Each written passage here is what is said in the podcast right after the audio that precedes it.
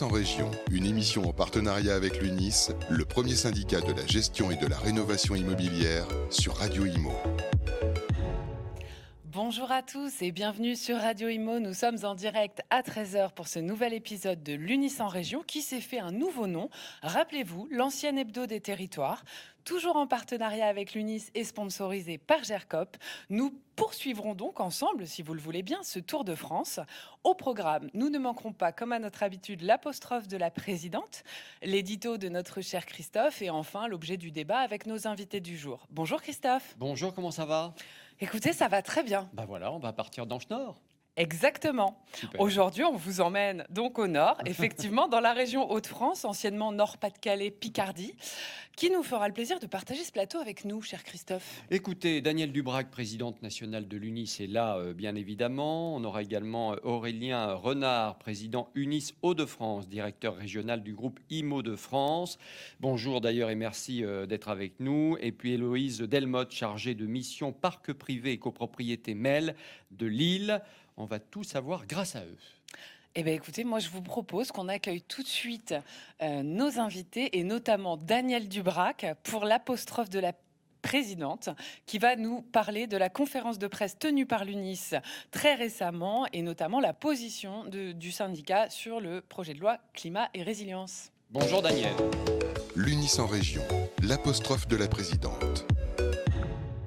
Bonjour, bonjour à toutes, bonjour les ch'tis, si je peux me permettre. Voilà, je suis ravie euh, de recommencer ces, émissions euh, mensuelles, euh, de commencer par les Hauts-de-France et puis en partenariat avec GERCOP. Vous savez, c'est un système de informatique, mais aussi de traitement d'informations dans nos applications d'immobilier. Alors, vous vouliez que je parle de, de la conférence de presse qu'on a tenue juste avant la présentation au niveau du Conseil des ministres de la loi climat et résilience et nous avons évidemment euh, dit que c'était un projet ambitieux, un projet euh, très intéressant. Mais euh, attention, parce que les logements de catégorie F et G, vous savez, c'est ceux qu'on appelle les passoires thermiques. Ce n'est pas un terme qui est dans la loi, mais c'est comme ça. C'est ceux, qui sont extrêmement consommateurs d'énergie devront ne plus être loués à partir de 2028.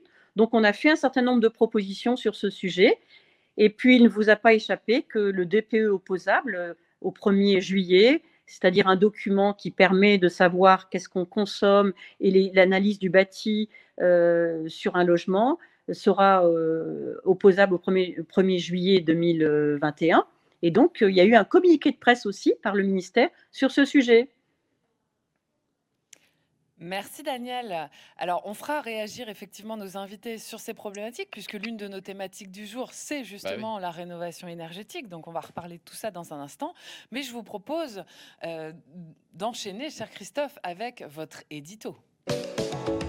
L'UNIS en région, l'édito. Ah, ça va, Bonjour, M. Mailleux. Bonjour, Tisote. Philippe Abraham, je suis le directeur de la Poste de Bergue. Ah, bah, c'est gentil de venir dire bonjour. Ben, entrez deux minutes. Pop, pop, pop, Non, merci, M. Mailleux. C'est bien gentil, mais on va y aller. Il est un petit peu tôt pour l'apéritif. Bah, vous voulez même pas prendre un chaud café Ah, un café Là, c'est différent. Ah c'est pas de refus. Ah, les amis de Schnorr, nos amis les ch'tis. Le film, évidemment, on vient d'entendre. Comment d'ailleurs oublier ce film culte avec Danny Boone et Cadmerat Je vais vous dire, quand je pense au Nord, eh bien, ça me rend tout nostalgique. Oui, car mes premières années journalistiques, c'était à Lille. La Grand Place, le siège de la Voix du Nord, façade typiquement flamande agrémentée d'art déco, signé Lapra des Bazins, architecte et dessinateur. Ce pignon typique surmonté des Trois Grâces, les Flandres, l'Artois et les Naux, du pur régionalisme, les blasons des principales villes de la région, bref, une merveille. Et que dire, que dire de la bourse, de l'opéra, du beffroi, de la chambre de commerce, du beffroi de la mairie également, qui chaque jour à la même heure nous envoie cette petite musique.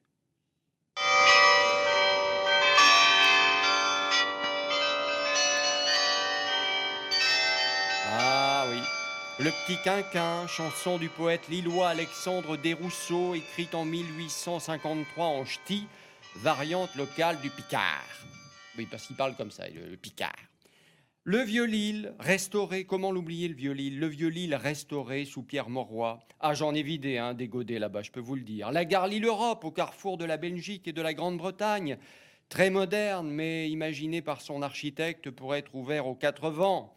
Comprends, Milout Tu comprends ou tu comprends pas? Mais j- J'essaye. Ah, J'essaye ah de bah, suivre. C'est pas facile, hein, oui, évidemment. C'est le Nord. C'est le Nord. Je ne vous parle pas d'Armentières. Tiens, il y avait ce café sur la place d'Armentières avec les femmes panthères. Oui, euh, elles étaient peintes sur la vitrine. Des stars locales autrefois. Si vous voulez en savoir plus sur elles, vous me demanderez, Charlotte, bien évidemment. Je suis très curieuse. Dunkerque avec son carnaval et puis ses harengs jetés sur la foule depuis le balcon de la mairie. Carnaval qui n'a pas eu lieu cette année pour cause de Covid. La mer du Nord, le cap Blanc-Nez avec ses falaises de craie qui plongent dans l'eau salée. Bref, là-bas, on se sent vivre. C'est le Nord. Merci, cher Christophe. Comme d'habitude, là, ce fut un édito en grande pompe. Je, on essaie. je- je propose quand même à nos invités, qui sont Oui. des, des purs produits du pays, de, de- de nous faire un petit retour. Aurélien Renard, avez-vous apprécié cette Bonjour. Alors, oui, je l'ai appréciée. Elle me fait sourire, même si je vous rassure, euh, tout le monde ne parle pas forcément avec l'accent ch'ti euh, dans les assemblées générales de copropriété ou autres.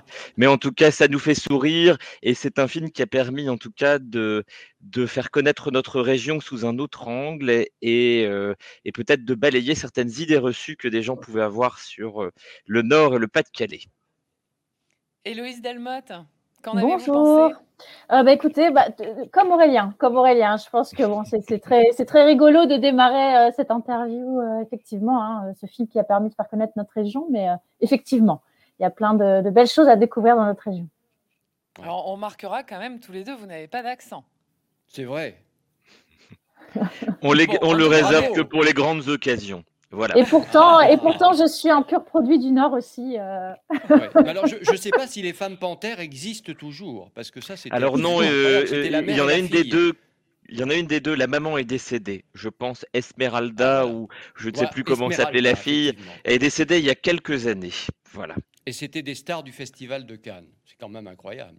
Elles étaient habillées en panthère en permanence. D'accord. Ouais, voilà. Je ne connaissais Vous pas l'anecdote.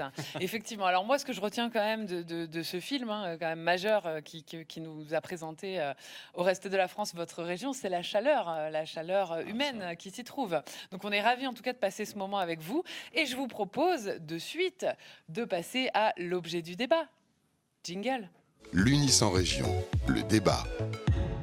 Alors oui, bien sûr, l'objet du débat, c'est l'occasion de faire intervenir nos invités sur les problématiques régionales.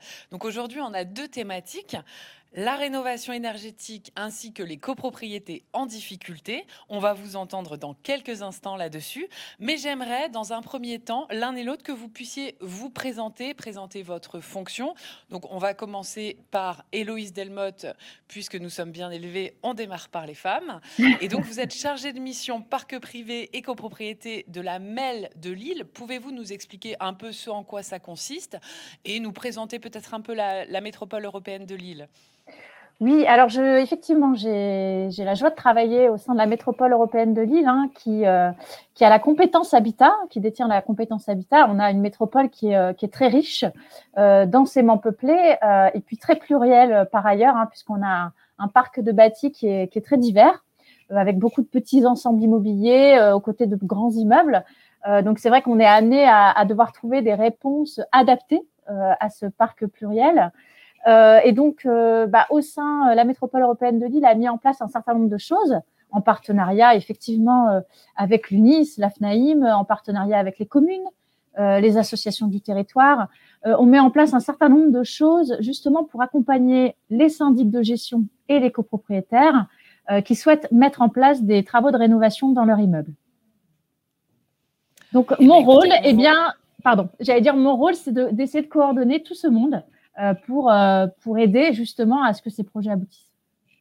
Eh bien, écoutez, on a hâte euh, d'en parler. Je donne la parole tout de suite à Aurélien Renard, donc président UNIS Hauts-de-France, mais également directeur régional du groupe IMO de France. Alors, rappelez-nous peut-être la fonction, en quoi elle consiste en tant que président Alors, UNIS. merci de m'accueillir. D'abord, moi, je, en tant que président UNIS, j'anime le bureau des Hauts-de-France, un bureau qui est composé d'une dizaine de membres actifs, mais qui représente beaucoup de salariés, puisqu'il y a beaucoup de groupes dans notre région qui sont présents. Donc, en nombre de salariés représentés, c'est assez conséquent. Et j'anime aussi, je suis directeur régional de, du groupe IMO de France. Donc, je dirige une agence à Lille et une agence à Dunkerque, deux cabinets qui font essentiellement, enfin, qui ont en métier principal la copropriété. On gère environ 500 immeubles, ce qui représente 16 000 logements, dont 10 000 dans la métropole lilloise, et euh, essentiellement des grands ensembles, des grandes copropriétés, euh, dont, et on le verra tout à l'heure dans la problématique, euh, nombreuses ont été construites avant la première réglementation thermique et sont aujourd'hui confrontées à des difficultés qui peuvent Ah être thermiques et parfois également économiques. On verra que les deux peuvent être liés. Voilà. Et ben justement, je vous propose tout de suite de rentrer dans, le vif du sujet et de nous dire un petit peu euh, euh, quelle est la physionomie justement euh, des immeubles. Vous parliez d'immeubles construits majoritairement avant, avant 73. Euh, Donc, on imagine beaucoup de passoires énergétiques. Est-ce que vous pouvez nous en dire un petit peu plus sur la, phys- la physionomie des immeubles de la région lilloise? Je vais peut-être laisser euh, Héloïse, Oui, puisque oui. je sais que la MEL a un observatoire très précis. Alors tout à fait, on, on dénombre euh, plus de 8000 immeubles en copropriété aujourd'hui sur le territoire de la métropole européenne de Lille. Donc c'est euh, près de 135 000 logements, plus de 135 000 logements concernés par la copropriété. Et on en a plus de la moitié qui ont été construits avant la réglementation thermique de 74. Donc euh, un gros besoin, des immeubles qui ont vraiment besoin aujourd'hui d'être rénovés, qui arrivent en fin d'un premier cycle de vie. Mais on a aussi, aux côtés de ces gros immeubles, et c'est pour ça que c'est ce que je disais euh, euh, tout à l'heure, on a aussi des petits ensembles immobiliers, euh, des, des maisons qui ont été divisées, qui deviennent des copropriétés de fait. Euh, et ces immeubles aussi de centre-ville, euh, on souhaite euh, vraiment aussi travailler justement sur ces immeubles-là parce que c'est parfois plus difficile aussi de les engager dans la rénovation. Donc voilà, un parc assez, assez divers, mais qui, qui effectivement subit des besoins euh, forts de rénovation.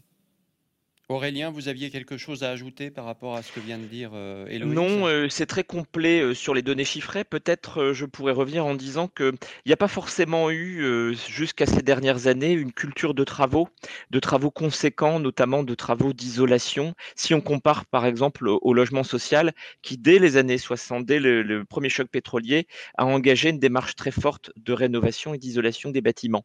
En copropriété, comme on est sur des financements privés, voilà, on avait des travaux parfois de ravalement, des travaux d'isolation de toiture quand on refaisait la toiture, mais pas dans la mesure de, de rénovation énergétique. Et donc, euh, on récupère aujourd'hui un patrimoine qui, euh, pendant longtemps, n'a pas eu de gros travaux, en tout cas de travaux orientés sur un volet énergétique, comme euh, on, commence à l'appréhender maintenant. Donc, il, il y a Alors, fort à faire. ouais, justement, il y a, il y a cette prime rénov hein, qui a été étendue depuis le 1er octobre dernier à l'ensemble euh, des propriétaires et des copropriétés. Donc, Euh, comment ça se passe? Parce que euh, vous, en tant que syndic, vous avez une, responsabilité quand même dans, la diffusion de cette prime rénov, dans sa mise en œuvre, etc. Comment ça se passe? Alors, tout d'abord, tout démarre à, la genèse des projets.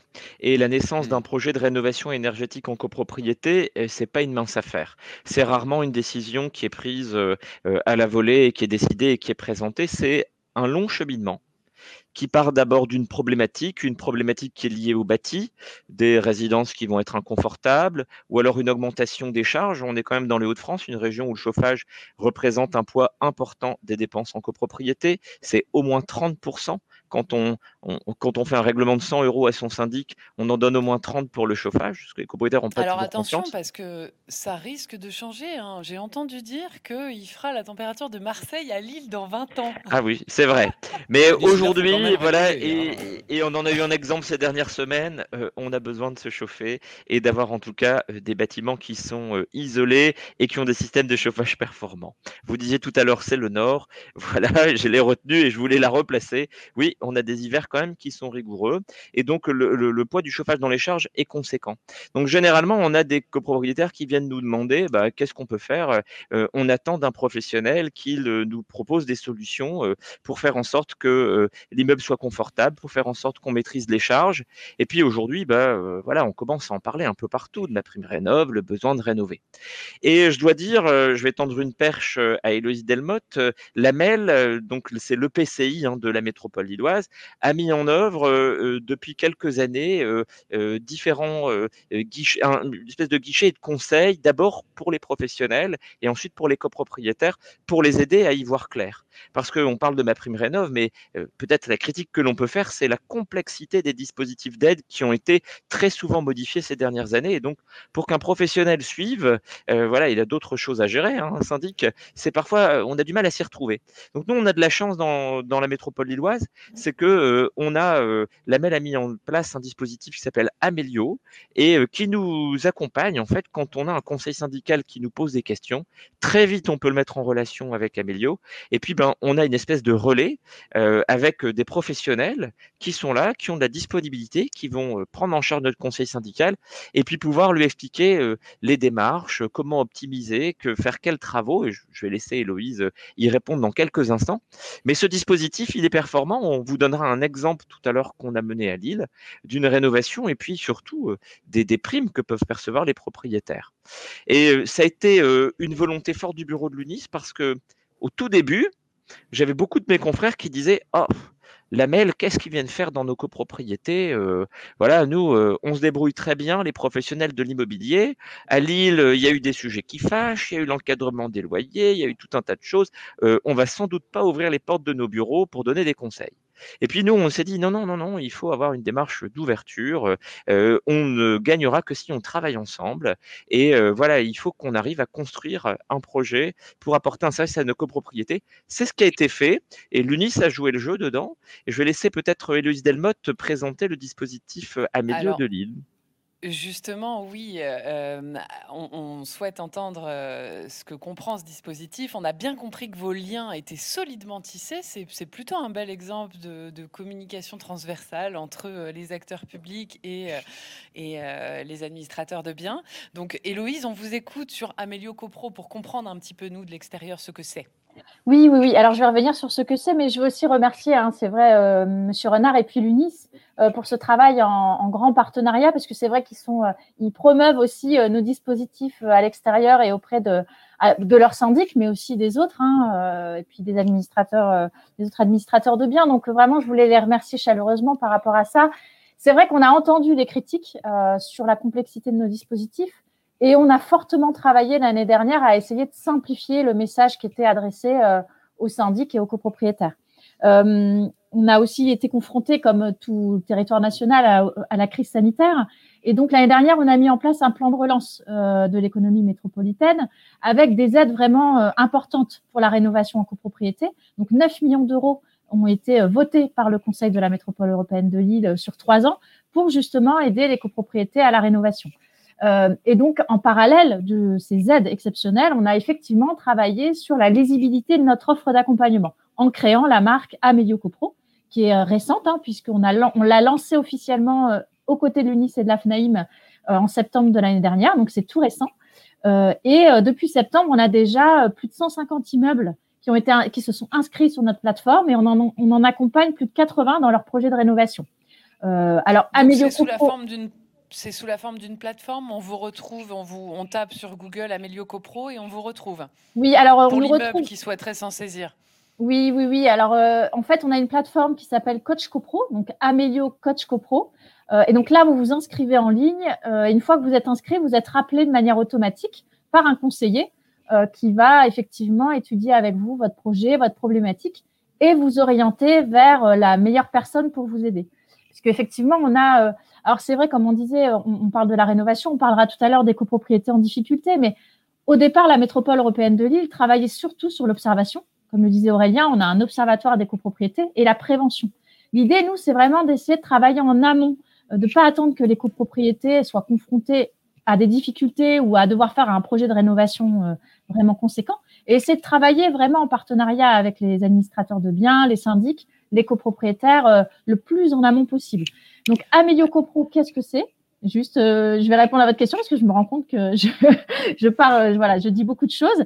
Amélio Copro, en fait, c'est un accompagnement gratuit euh, une assistance à maîtrise d'ouvrage qui est gratuite, donc financée par la métropole européenne de Lille, et qui permet donc aux syndics d'être accompagnés pour accompagner leur, euh, leur syndicat de copropriétaires à la rénovation. Donc, euh, c'est un, c'est un suivi, c'est une assistance sur tous les volets techniques, administratifs et financiers, avec le montage des dossiers de demande de subvention et, et l'aide à la définition des travaux à faire. Voilà.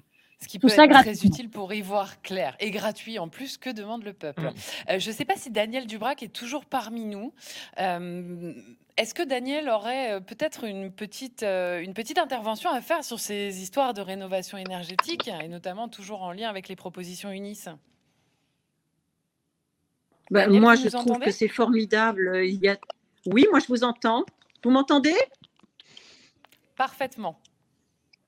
Bon, très bien. Donc oui, je trouve que c'est formidable que les EPT ou les EPCI, enfin bref, euh, tous ceux qui accompagnent et qui font partie du financement public accompagnent les copropriétaires et les professionnels de l'immobilier sur ce parcours du combattant qui est la rénovation énergétique globale d'une copropriété. Ça, c'est le premier point, parce qu'il y a à la fois la compréhension du dossier, il faut s'approprier le dossier, puis ensuite, il faut aider à la décision euh, donc c'est pour ça que l'UNIS prône le diagnostic technique global, si possible finançable, peut-être par une métropole comme celle de Lille, mais euh, pourquoi pas aussi par les CE, pourquoi pas aussi par ma prime rénov, parce que quand on a le diagnostic, on sait de quoi on est malade, puisqu'on a l'analyse du bâti, on a le, problème de, de la consommation énergétique, mais pas que. Et puis aussi, on prône ensuite le plan pluriannuel de travaux. Nous, on aimerait bien qu'il soit quinquennal et surtout que les aides, comme ma prime rénov, soient sanctuarisées dans le cadre de ce plan qui va définir tout simplement la priorisation et la planification des travaux sur une période donnée. Donc ça, c'est un petit peu ce que l'on prône. C'est important d'avoir ce plan pluriannuel. Et puis les financements, les financements, parce que les financements, ça aide aussi à la décision. D'où l'intérêt que ce plan pluriannuel de travaux soit assorti de la valeur verte, la valeur patrimoniale du bien quand les travaux sont faits. C'est extrêmement important pour l'aide à la décision des copropriétaires. Alors évidemment, il n'y a pas beaucoup de financement qui existe en, deçà des aides, évidemment. Euh, et pour, bon, il faut peut-être qu'on pense prêt collectif, euh, il faut peut-être qu'on pense aussi tiers financement. Voilà, il faut pouvoir accompagner. Et la solution globale, c'est-à-dire mettre autour de la table les syndics, les architectes, les diagnostiqueurs, les AMO, c'est extrêmement important pour que les copropriétaires se rendent compte que finalement, c'est toute la filière qui va les accompagner dans la réalisation de leur euh, dispositif. On a bien compris que les différents acteurs se mobilisaient. En tout cas, la région des Hauts-de-France en est un bel exemple. Un, dernier petit mot avant de passer à notre deuxième, deuxième sujet qu'on aimerait ne pas négliger par manque de temps. Euh, il semble que euh, la région des Hauts-de-France soit la, la, première région à faire la tournée des coprovertes?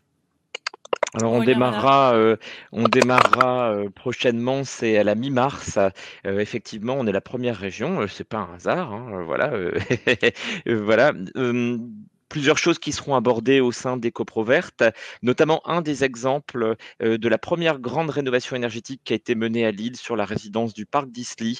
Euh, je peux le citer parce que euh, vraiment dessus, Héloïse Delmotte s'y est beaucoup engagée et, c'est un dossier pour lequel, pour une rénovation énergétique d'un immeuble qui était classé en G, qui va passer en BBC rénovation, il y a à peu près plus de 45% d'aides qui ont été rassemblées. C'était avant ma prime rénov, hein, puisque c'est un dossier qui, a été préparé il y a quelques années. Voilà, il en sera question parce que c'est un exemple et on se doute que si on veut, euh, euh, pour que la machine se mette en route, il faut des exemples. Il faut des exemples pour que les copropriétaires se rendent compte que c'est possible, que c'est réalisable, pour que euh, les professionnels aussi puissent aller chercher, c'est un confrère de l'UNIS, bah, savoir comment tu as monté ton dossier, comment ça s'est passé, et puis aille, sache à quel endroit aller chercher les bonnes informations pour le faire. Voilà. Mmh. Aurélien, moi je voulais vous demander un peu euh, quelle était la, situation des, copropriétés euh, aujourd'hui dont vous vous occupez euh, clairement, parce que on sait, il y en a beaucoup qui, qui sont en difficulté, qui, voire même vulnérables. Euh, c'est le cas notamment euh, dans, le nord de la France. Il n'y a pas que, hein, Marseille par exemple, on pourrait en parler aussi. Euh, quelle est la situation concrète que vous constatez, vous, aujourd'hui? Alors, je, vais quand même nuancer un tout petit peu les propos. Hein. Je sais que dans un mmh. observatoire de la MEL, il y a environ 37% des immeubles qui pourraient être en situation fragile. Il faut savoir ce que l'on positionne derrière le mot fragile. fragile, est-ce que c'est fragile économiquement ou est-ce que c'est fragile mmh. techniquement sur le plan des travaux, de l'étiquette énergétique, je pense que on, peut nuancer ce propos. chez les professionnels, il y a beaucoup moins d'immeubles qui sont en difficulté. Il y en a quelques-uns, mais on s'aperçoit que souvent les problèmes d'immeubles en les immeubles en difficulté sont parfois essentiellement des immeubles dans lesquels il y a des problèmes de gouvernance, donc des immeubles sans syndic ou des immeubles dans lesquels il n'y a plus de syndic. Donc il y en a quelques-uns chez les professionnels des Hauts-de-France, certains immeubles qui sont même en plan de sauvegarde. J'en connais un dans la métropole lilloise, un autre à Dunkerque des vraies problématiques, des enjeux extrêmement importants. Euh, nous, professionnels de l'UNIS, on, on essaye d'être mobilisés. Plusieurs professionnels vont également essayer d'avoir euh, euh, la qualification CALISR pour être vraiment demain vraiment des professionnels formés pour accompagner ces immeubles. C'est des immeubles qui ont besoin d'un accompagnement particulier.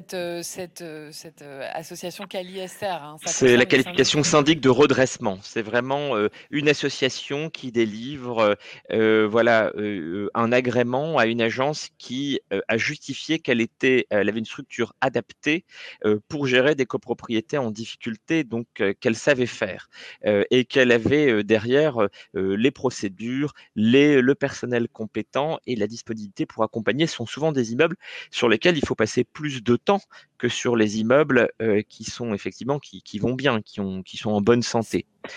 Ça concerne aujourd'hui dans votre secteur combien de, enfin de, quelle proportion de, syndics qui ont cette, euh, cette, euh, cette adhésion à l'association Cali Dans les Hauts-de-France, pour l'instant, il n'y en a pas encore. Donc je sais qu'Imo de France est sur les rangs pour euh, passer euh, l'examen. voilà, il y a d'autres confrères également qui le souhaitent. Et je vous dis, il faut, faut, être prudent quand on... Souvent, il y a des corridors qui, qui pourraient mal prendre le fait qu'on dise que leur copropriété est en difficulté. Mais si on considère, par exemple, des critères, quand on a 8% de charges impayées, on peut être considéré comme une copropriété fragile. voilà, c'est des critères qu'il faut avoir en tête. voilà, je pense également on ne pense pas souvent à des copropriétés dans lesquelles bah, il y a des travaux, des arrêts de mise en péril, euh, il n'y a pas de financement, les travaux depuis des années sont là et ne sont pas réalisés. C'est ça aussi les critères de, euh, fragilité. Hein. Bien sûr. Alors le temps file, hein, comme vous le savez. Euh, on est déjà presque au terme de cette émission. Juste, Héloïse, peut-être un petit mot sur les, ces 37% euh, oui, bien sûr. Bah, alors, je rejoins effectivement ce qu'Aurélien disait. Hein. effectivement, dans les copropriétés en difficulté que l'on a sur le territoire, c'est souvent des copropriétés désorganisées euh, qui n'ont pas de gestion. Mais on peut aussi avoir de temps en temps des copropriétés euh, dans lesquelles euh, il y a beaucoup de ménages en difficulté. Qui n'ont pas des capacités d'endettement fortes, qui sont voilà en capacité, qui ont des capacités financières réduites et qui du coup n'arrivent pas à faire face à leurs charges de copropriété ou à faire face aux travaux d'entretien et ni à s'engager dans des travaux de rénovation.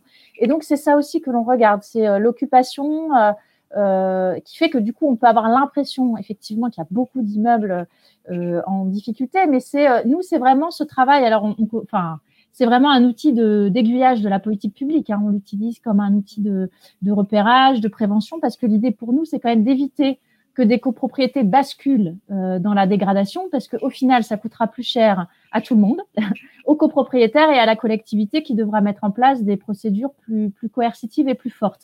Donc vraiment, on essaye de travailler en amont le mieux possible avec les syndicats de copropriétaires et les syndicats de ça évite les drames, comme on a pu le voir, cher Christophe, à Marseille, souvenez-vous. C'est vrai, c'est vrai. Ben oui, mais à Marseille, on connaît la situation hein, des propriétaires qui, euh, comme le disait euh, tout à l'heure euh, d'ailleurs Aurélien, ben on laissait traîner, on fait pas les travaux, etc. Et on n'a pas forcément les moyens. Enfin, c'est compliqué. Justement, selon vous, et je m'adresse à vous deux, la, rénovation énergétique et les dépenses qu'elle occasionne, justement, est-ce que c'est compatible avec un, un parc fragile ou ou demeure un certain nombre de, copros euh, dont on parle là en difficulté? Ben, moi j'ai envie de vous dire oui, c'est surtout c'est parfois la clé euh, pour se sortir de cette situation-là. Parce qu'une copropriété dans laquelle il y a déjà une situation fragile économiquement, dans laquelle il n'y a pas de travaux qui ont été réalisés, on a une étiquette énergétique qui va être mauvaise, on va être en F ou en G, c'est une résidence dans laquelle on va, les appartements vont pas être vendables, ou alors ils vont se vendre à prix bradé. Ils vont pas forcément attirer des ménages qui vont être en mesure d'y acquérir un appartement et d'y faire les travaux. Pire, on risque d'y attirer des marchands de sommeil qui vont profiter de la situation d'acheter pas cher pour louer au-delà de toutes les règles. Vous savez que l'UNIS, on est fortement engagé contre tout ça. Donc, certes, c'est parfois une, ça peut, c'est une idée qui paraîtrait incompatible. On pourrait se dire, mais pourquoi faire des travaux alors qu'il n'y a pas d'argent dans les caisses? Mais justement, il y a un dispositif d'aide qui est extrêmement important. Aujourd'hui, on s'est levé près de 50% des fonds. Et quand on est une copropriété en difficulté ou en plan de sauvegarde, il y a d'autres dispositifs. Et Loïse va pouvoir nous l'expliquer. je fais pas, je tiens également à préciser, au travers des POPAC, les plans opérationnels de prévention et d'accompagnement des copropriétés qui sont menés par la MEL, il y a un dépistage rigoureux qui est fait de toutes ces copropriétés.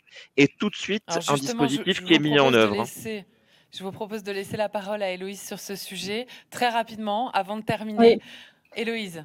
Oui, très rapidement. Alors, c'est vrai que la rénovation énergétique, forcément, hein, c'est important sur notre territoire. On est engagé dans le plan climat, euh, air, énergie, territoire. Euh, voilà, on, a un objectif de rénovation euh, des, des, copropriétés et des immeubles qui est important malgré tout. on sait aussi, et je rejoins Aurélien, c'est pas une fin en soi. Souvent, les immeubles ont besoin d'abord d'être accompagnés dans leur réorganisation, dans la gestion, dans l'assainissement financier des comptes parfois dans des travaux urgents de mise en sécurité qui sont aussi très importantes pour nous, euh, collectivités, puisque notre responsabilité peut être engagée. Donc, euh, parfois, avant même de faire effectivement des travaux de rénovation énergétique, il y a des préalables. Et c'est pour ça que nous, euh, à la métropole européenne de Lille, on a essayé de mettre en place des dispositifs à chaque étape. On peut accompagner à chaque étape la copropriété, justement pour que à terme, on puisse envisager avec elle des travaux de rénovation énergétique une fois que toutes les autres problématiques ont été solutionnées. Et donc, on essaye d'avoir un, un, dispositif, un panel de solutions adaptées à chaque situation et au cas par cas. Bah, écoutez, ça donne presque envie d'aller vivre, euh, d'aller vivre à Lille, j'ai envie de vous dire. Bah, c'est très agréable d'aller vivre à Lille. C'est un bel, Il faut aller à Lille. Bel, exemple, encore une fois, je le répète, de, collaboration euh, entre différents acteurs euh, concernés par le logement. Écoutez, on vous remercie grandement pour cette émission. On a été ravis de la partager avec vous. On espère que l'exercice vous a plu. Peut-être à bientôt. On l'espère. Merci, Merci beaucoup. Eh bien, écoutez, on en serait. Euh, et, merci pour les nouvelles sur les femmes panthères, hein, parce que j'avais un peu décroché euh, le sujet. Euh, merci, merci à la technique également. on vous souhaite une excellente journée. On a grand hâte de vous retrouver dans, dans, ce prochain, dans cette émission, le prochain numéro qui se tiendra le 12 mars, et nous partirons en région Pays de Loire. Merci à nos auditeurs de nous avoir accompagnés durant cette émission également, qui, nous l'espérons, vous a plu. À bientôt sur Radio Imo. L'Unis en région, une émission à réécouter et télécharger sur le site et l'appli radio.imo et sur toutes les plateformes de streaming.